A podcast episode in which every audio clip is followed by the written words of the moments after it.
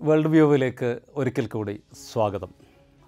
വംശീയ ഭീകരതയുടെയും വലതുപക്ഷ നവനാസി വീക്ഷണങ്ങളുടെയും വെറുക്കപ്പെട്ട ശബ്ദങ്ങൾ ലോകത്തിന്റെ വിവിധ ഭാഗങ്ങളിൽ നിന്ന് വീണ്ടും വീണ്ടും കേട്ടു തുടങ്ങുന്ന ഒരു ഗതികെട്ട കാലത്ത് സ്പെയിനിൽ ഇടതുപക്ഷ സോഷ്യലിസ്റ്റ് നേതാവ് പെഡ്രോ സാഞ്ചസ് പ്രധാനമന്ത്രി സ്ഥാനത്ത് ഒരിക്കൽ കൂടി തുടരുകയാണെന്ന സന്തോഷ വർത്തമാനമാണ് ഈ ആഴ്ചത്തെ ലോകത്തെ ഏറ്റവും പ്രധാനപ്പെട്ട വിശേഷങ്ങളിൽ ഒന്ന്.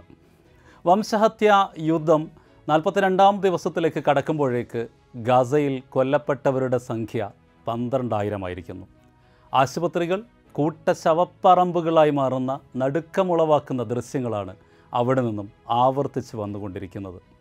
മനുഷ്യത്വം മരവിക്കുന്ന ഈ ദുരന്തകാലത്ത് സ്പെയിനിൽ നിന്ന് വന്ന ഈ ആവേശകരമായ വാർത്തയാണ് വേൾഡ് വ്യൂവിന്റെ ഈ ആഴ്ചത്തെ ഫോക്കസ്. രണ്ടായിരത്തി ഇരുപത്തി മൂന്ന് നവംബർ പതിനാറിന് വ്യാഴാഴ്ച അതായത് ഇന്നലെ സ്പാനിഷ് പാർലമെന്റിൽ നടന്ന ഇൻവെസ്റ്റിച്ചർ വോട്ടിൽ ഭൂരിപക്ഷം എം പിമാരുടെ പിന്തുണ നേടാൻ സാധിച്ചതോടെയാണ് പെഡ്രോ സാഞ്ചസിന് വിജയം ഉറപ്പാക്കാനായത്. നമ്മുടെ നാട്ടിലെ വിശ്വാസ പ്രമേയം പോലുള്ള ഒരു വോട്ടെടുപ്പാണ് ഈ ഇൻവെസ്റ്റിച്ചർ വോട്ട് എന്ന് പറയുന്നത്. കാരണം അവിടെ ഇലക്ഷനിൽ വ്യക്തമായ ഭൂരിപക്ഷം ഒരു പാർട്ടിക്കും ലഭിക്കാതെ പോകുമ്പോൾ നെഗോസിയേഷൻസും പലതരത്തിലുള്ള പൊളിറ്റിക്കൽ അണ്ടർ ടേബിൾ ടോക്സും നടത്തി ഒടുവിൽ ഒരു കക്ഷി ഭൂരിപക്ഷത്തിലേക്ക് എത്തുമ്പോൾ നടത്തുന്ന ഒരു വിശ്വാസ പ്രമേയമാണിത്. ഏതായാലും ഇന്നലെ നടന്ന ഇൻവെസ്റ്റിച്ചർ വോട്ടിൽ മുന്നൂറ്റി അമ്പത് അംഗങ്ങളാണ് അവിടുത്തെ പാർലമെന്റിലാകെയുള്ളത് ഇതിൽ നൂറ്റി എഴുപത്തി ഒൻപത് വോട്ടാണ് സാഞ്ചസിന്റെ സ്പാനിഷ് സോഷ്യലിസ്റ്റ് വർക്കേഴ്സ് പാർട്ടിക്ക് ലഭിച്ചത്. പി എസ് ഒ ഇ എന്നാണ് ഈ പാർട്ടിയുടെ ചുരുക്കപ്പേര്. സമ്മർ അലയൻസ് എന്ന പേരിലുള്ള ഇടതുപക്ഷ സഖ്യത്തിലെ മുഖ്യ കക്ഷിയാണ് സാഞ്ചസിന്റെ പി എസ് ഒ ഇ. ഈ സഖ്യം തീവ്ര ഇടതുപക്ഷ നിലപാടുകളുള്ള പാർട്ടികളും മിതമായ ഇടതുപക്ഷ നിലപാടുകളുള്ള പാർട്ടികളും ഒളിച്ചേരുന്ന ഒരു സഖ്യമാണ്. കോൺസർവേറ്റീവ് പാർട്ടികളുടെ സഖ്യം പ്രത്യേകിച്ച് അക്കൂട്ടത്തിലെ പ്രധാന കക്ഷിയായ പീപ്പിൾസ് പാർട്ടി അഥവാ പി പി ആണ് പി എസ് ഒ ഇയുടെ പ്രധാന എതിരാളികൾ. ഈ എതിർ സഖ്യം എന്ന് പറയുന്നത് ഫാഷിസ്റ്റ് പാർട്ടിയും അർദ്ധ ഫാഷിസ്റ്റ് പാർട്ടിയും ഉൾക്കൊള്ളുന്നതാണ്.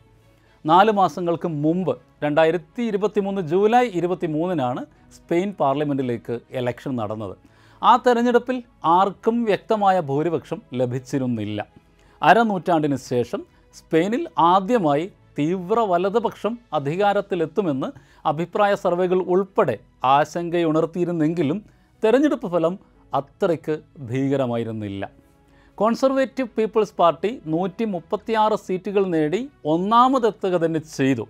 പി എസ് ഒ ഇ നൂറ്റി ഇരുപത്തിരണ്ട് സീറ്റുകളോടെ രണ്ടാമതായും ഫിനിഷ് ചെയ്തിരുന്നു. എങ്കിലും നൂറ്റി എഴുപത്തിയാറ് സീറ്റുകളെന്ന മാജിക് നമ്പർ ഇരു കൂട്ടർക്കും ലഭ്യമായിരുന്നില്ല. തുടർന്ന് മാസങ്ങളുടെ നെഗോസിയേഷന് ശേഷം കറ്റാലൻ ബാസ്ക് പ്രാദേശിക പ്രസ്ഥാനങ്ങളുടെ പിന്തുണ കൂടി ഉറപ്പാക്കിയാണ് സാഞ്ചസിന്റെ ഇടത് ഗവൺമെന്റ് ഇപ്പോൾ സ്പെയിനിൽ അധികാര തുടർച്ച നേടിയിരിക്കുന്നത്. ഈ പിൻ ഈ പിന്തുണയ്ക്ക് വലിയ വില കൊടുക്കേണ്ടി വന്നിട്ടുണ്ട് സാഞ്ചസിന്. അതിന്റെ പ്രത്യാഘാതങ്ങൾ എന്താവും എന്നത് ആകാംക്ഷാപൂർവം കാത്തിരുന്നറിയേണ്ട ഒരു കാര്യവുമാണ്. ആ ഡീലിന്റെ വിശദാംശങ്ങളിലേക്ക് അല്പം കഴിഞ്ഞ് നമുക്ക് വരാം. അതിന് മുമ്പ് സ്പെയിനിന്റെ ഒരു നഖചിത്രം കൂടി അറിയേണ്ടതുണ്ട്. ലോകത്തെ ഏറ്റവും വലിയ സമ്പദ് വ്യവസ്ഥകളിൽ പതിനഞ്ചാം സ്ഥാനമുള്ള രാജ്യമാണ് സ്പെയിൻ. തെക്കേ യൂറോപ്പിലെ ഏറ്റവും വലിപ്പമുള്ള രാജ്യമാണത്. നാല് കോടി എൺപത്തി മൂന്ന് ലക്ഷമാണ് ജനസംഖ്യ. യൂറോപ്യൻ യൂണിയനിലെ നാലാമത്തെ വലിയ ജനസംഖ്യയാണിത്. ലോക ജനസംഖ്യയിൽ മുപ്പതാം സ്ഥാനത്താണ് സ്പെയിൻ ഉള്ളത് കിങ്ഡം ഓഫ് സ്പെയിൻ എന്നാണ് മുഴുവൻ പേര്. ഇസ്പാനിയ എന്നാണ് സ്പാനിഷ് ഭാഷയിൽ രാജ്യത്തെ വിളിക്കുക. ഭരണഘടനയ്ക്ക് വിധേയമായ രാജപദവിയുള്ള അതായത് കോൺസ്റ്റിറ്റ്യൂഷണൽ മൊണാർക്കി ആ ഒരു സിസ്റ്റം ഫോളോ ചെയ്യുന്ന ഒരു രാജ്യമാണ്. അതാണ് സ്പെയിനിലെ അധികാര വ്യവസ്ഥ. ഫിലിപ്പ് ആറാമനാണ് ഇപ്പോഴത്തെ സ്പാനിഷ് മൊണാർക്ക് അല്ലെങ്കിൽ അവിടുത്തെ രാജാവ്. മെഡ്രീഡ് ആണ് തലസ്ഥാനം.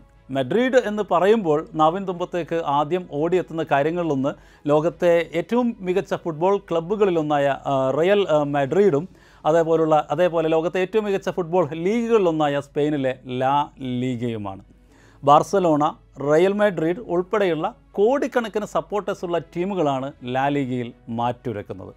ലോക ഫുട്ബോളിന്റെ ചക്രവർത്തിമാരായ ലയണൽ മെസ്സിയും ക്രിസ്ത്യാന റൊണാൾഡോയും നിരവധി വർഷം കൊമ്പ് കുറുത്ത പടക്കളം കൂടിയാണ് ലാലിഗ ലോകകപ്പ് ഫുട്ബോളിൽ പുരുഷന്മാരുടെ വിഭാഗത്തിലും വനിതകളുടെ വിഭാഗത്തിലും ചാമ്പ്യൻഷിപ്പ് നേടിയ രണ്ടേ രണ്ട് രാജ്യങ്ങളിൽ ഒന്നാണ് സ്പെയിൻ. ജർമ്മനിയാണ് ഈ ലെവലിലെത്തിയ മറ്റൊരു രാജ്യം. യൂറോപ്യൻ യൂണിയനിലും നാറ്റോയിലും സ്ഥിരാംഗത്വവും ജി ട്വന്റിയിൽ സ്ഥിരം ഹോസ്റ്റ് ആണ് സ്പെയിൻ. അറ്റ്ലാന്റിക് സമുദ്രത്തിലും മെഡിറ്ററേനിയൻ കടലിലും ആഫ്രിക്കയിലും ഒക്കെയായി സ്പാനിഷ് ടെറിറ്ററിയുടെ പല ഭാഗങ്ങളും ചിതറിക്കിടക്കുന്നുണ്ട്. ഇതിൽ കരയും ദ്വീപ് പ്രദേശങ്ങളും ഒക്കെ ഉൾപ്പെടുകയും ചെയ്യുന്നു. തദ്ദേശീയ ആദിവാസി വിഭാഗങ്ങളുടെ അധിവാസത്തിൽ തുടങ്ങി റോമൻ എംപയർ ക്രൈസ്തവ കാലഘട്ടവും ഉമയ്യദ് ഖിലാഫത്ത് ഇസ്ലാമിക് കാലഘട്ടവും ഹിസ്പാനിക് എംപയർ കാത്തലിക് സാമ്രാജ്യത്വ കാലഘട്ടവും സ്പാനിഷ് ആഭ്യന്തര യുദ്ധവും ഫ്രാൻസിസ്കോ ഫ്രാങ്കോയുടെ സൈനിക നാഷണലിസ്റ്റ് ഏകാധിപത്യ കാലവും ഒക്കെ ഒരുപാട് നൂറ്റാണ്ടുകൾ കൊണ്ട് പിന്നിട്ടാണ് ആയിരത്തി തൊള്ളായിരത്തി എഴുപത്തി അഞ്ചിൽ സ്പെയിൻ ഒരു സമ്പൂർണ ജനാധിപത്യ റിപ്പബ്ലിക് ആയി മാറുന്നത്. പരിമിത സ്വയംഭരണ അവകാശമുള്ള പതിനേഴ് ഓട്ടോണമസ് കമ്മ്യൂണിറ്റികളുടെയും രണ്ട് ഓട്ടോണമസ് സിറ്റികളുടെയും യൂണിയനാണ് ഇന്ന് സ്പെയിൻ. ഈ ഓട്ടോണമസ് കമ്മ്യൂണിറ്റികൾക്കിൽ മിക്കതിനും സ്വന്തമായ പാർലമെന്റ് വരെ ഉണ്ട്. ഭരണ തുടർച്ച ഉറപ്പാക്കാൻ ഇടത് സോഷ്യലിസ്റ്റ് പ്രധാനമന്ത്രി പെഡ്രോ സാഞ്ചസ് പിന്തുണ തേടിയതായി നേരത്തെ സൂചിപ്പിച്ച കറ്റാലൻ ബാസ്ക് പ്രസ്ഥാനങ്ങളുടെ പ്രാധാന്യം ഇവിടെയാണ് നാം മനസ്സിലാക്കേണ്ടത്. ഈ പറഞ്ഞ പതിനേഴ് ഓട്ടോണമസ് കമ്മ്യൂണിറ്റികളുടെ ഭാഗമാണ് കാറ്റലോണിയ ഗലീസിയ ബാസ്ക് കൺട്രി എന്നീ സ്പാനിഷ് ദേശങ്ങൾ. തങ്ങൾ സ്വതന്ത്ര ദേശീയതകളാണ് എന്നാണ് ഈ മേഖലകളുടെ വാദം. അതായത് സ്പെയിനിന്റെ ഭാഗമായി തുടരേണ്ടതില്ല സ്വയം സ്വാതന്ത്ര്യം പ്രഖ്യാപിക്കാൻ അർഹതയുള്ള ദേശീയതകളാണ് തങ്ങളെന്നാണ് കാറ്റലോണിയ ഉൾപ്പെടെയുള്ള പ്രദേശങ്ങളുടെ കമ്മ്യൂണിറ്റികളുടെ വാദം. കാറ്റലോണിയയുടെ തലസ്ഥാനം ബാർസലോണയും ബാസ്കിലെ പ്രധാന നഗരം ബിൽബാവോയുമാണ്. അത്ലറ്റിക്കോ ബിൽബാവോയും ലോകത്ത് അറിയപ്പെടുന്ന ഒരു ഫുട്ബോൾ ക്ലബ്ബാണ്. ബാസ്ക് കൺട്രിയിലെ യൂസ്കറ ഭാഷ യൂറോപ്പിലെ ഏറ്റവും പഴയ ലിവിങ് ലാംഗ്വേജായി ഗണിക്കപ്പെടുന്നു. എന്ന് പറയുമ്പോൾ വളരെ മഹത്തായ ഒരു സാംസ്കാരിക പാരമ്പര്യവും ചരിത്രവുമുള്ള ദേശമാണ് ഇതൊക്കെ. രണ്ടായിരത്തി പതിനേഴ് ഒക്ടോബറിൽ കാറ്റലോണിയൻ പാർലമെന്റ് സ്വാതന്ത്ര്യ പ്രഖ്യാപനം നടത്തുകയും സ്പാനിഷ് സ്റ്റേറ്റ് അത് ഭരണഘടനാ വിരുദ്ധമായി പ്രഖ്യാപിക്കുകയും ചെയ്തിരുന്നു.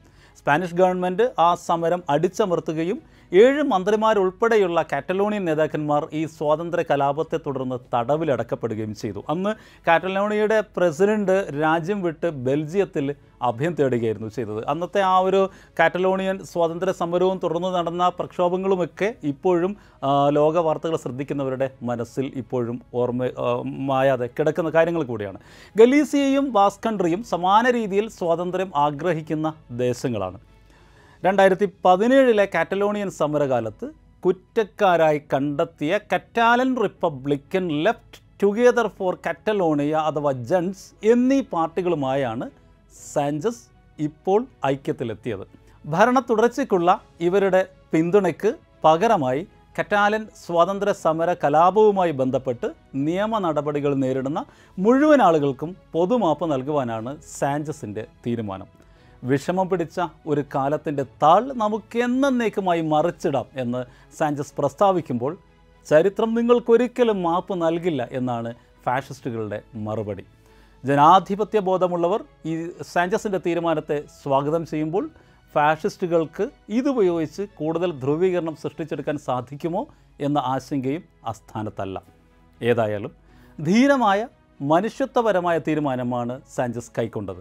അതുവഴി സ്പെയിൻ പോലൊരു പ്രമുഖ യൂറോപ്യൻ രാജ്യത്തിൽ ഇടതുപക്ഷ സോഷ്യലിസ്റ്റ് ഭരണം തുടരുന്നുവെന്നതും ഫാസിസം അകറ്റി മാറ്റാൻ കഴിഞ്ഞുവെന്നതും എക്സൈറ്റിംഗ് ആയ സംഭവ വികാസം തന്നെയാണ്.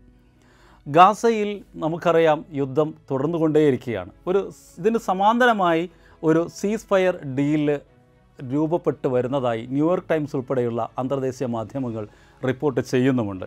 എന്നിത് സംഭവിക്കുമെന്ന് ആർക്കും പറയാൻ കഴിയില്ല. ഹോസ്റ്റേജസിനെ റിലീസ് ചെയ്യുക എന്നുള്ള ആവശ്യത്തിൽ തന്നെ ഉറച്ചു നിൽക്കുകയാണ് ഇസ്രയേൽ പ്രധാനമന്ത്രി നെതന്യാഹു. ഹോസ്റ്റേജസിൽ തന്നെ ഇരുന്നൂറ്റി മുപ്പത് ഇരുന്നൂറ്റി നാൽപ്പത് ഹോസ്റ്റേജസ് ഇപ്പോൾ ഹമാസിന്റെ കയ്യിലുള്ളതിൽ പ്രായം ചെന്നവരും ആരോഗ്യ പ്രശ്നങ്ങളുള്ള സ്ത്രീകളും കുട്ടികളും ഉൾപ്പെടെയുള്ള പത്തറുപത് പേരെ സംരക്ഷിച്ചു നിർത്തുക എന്നുള്ളത് ഹമാസിനും ബുദ്ധിമുട്ടുള്ള ഒരു കാര്യം കൂടിയാണ്. ഇത് ഏതൊക്കെ രീതിയിലാണ് ചെന്ന് തീരുക എന്നാണ് ഈ ക്രൈസിസ് അവസാനിക്കുക എന്നൊന്നും ആർക്കും പ്രവചിക്കാൻ പറ്റാത്ത സാഹചര്യം തന്നെയാണ് ഇപ്പോഴുമുള്ളത്. എന്തായാലും ഇപ്പോൾ നടന്നുകൊണ്ടിരിക്കുന്ന ആ ഒരു ഡീൽ നല്ലൊരു റിസൾട്ടിലേക്ക് എത്തട്ടെ എന്ന് എത്തിക്കട്ടെ എന്ന് പ്രത്യാശിച്ചുകൊണ്ട് ഈ വാരം വേൾഡ് വ്യൂ അവസാനിപ്പിക്കുകയാണ്. Thank so much.